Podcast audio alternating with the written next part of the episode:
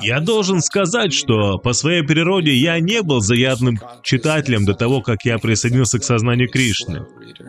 Возможно, я до сих пор читаю медленно, и я точно не ученый. Но я действительно влюбился в книги Шилу Прабхупады, в общение с преданными. И это то, что действительно изменило всю мою жизнь. И особенное место в этом поворотном моменте — это книги Шила Праупады. Поэтому я очень счастлив поделиться этим с вами и рад этой программе. Книги — это основа, потому что я по себе знаю, как эти книги могут изменить всю жизнь.